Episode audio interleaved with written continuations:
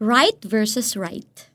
Binibigyan mo ng lubos na kapayapaan ang mga may matatag na paninindigan at sa iyo'y nagtitiwala. Isaiah chapter 26 verse 3. It's easy to choose between right or wrong. Pero paano kapag naharap ka sa sitwasyon na parehong tama ang iyong pagpipilian?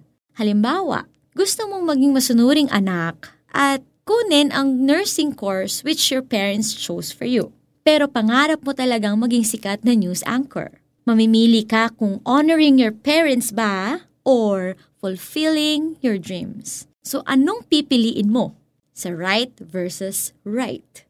Nahaharap tayo sa iba't ibang senaryo na gaya nito. Mahirap mamili lalo na at bawat sitwasyon ay nagbibigay ng valid reason kung bakit dapat natin itong piliin. Sa ganitong mga pagkakataon, Paano nga ba tayo mamimili? Una sa lahat, let's take time to seek the will of God. Huwag nating madaliin ang pagdedesisyon. Ipanalangin natin ito.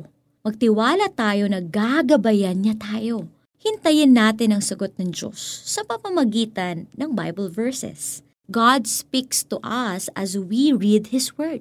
Minsan naman, sumasagot siya sa pamamagitan ng sitwasyon o gumagamit siya ng mga tao to give us godly advice.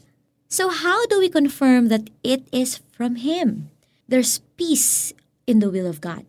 Sinabi ni Prophet Isaiah, binibigyan mo ng lubos na kapayapaan ang mga may matatag na paninindigan at sa iyo'y nagtitiwala.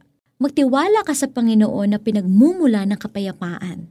Sabi sa 2 Thessalonians chapter 3 verse 16, kaya if you are in a crossroad right now, take a pause and say this prayer.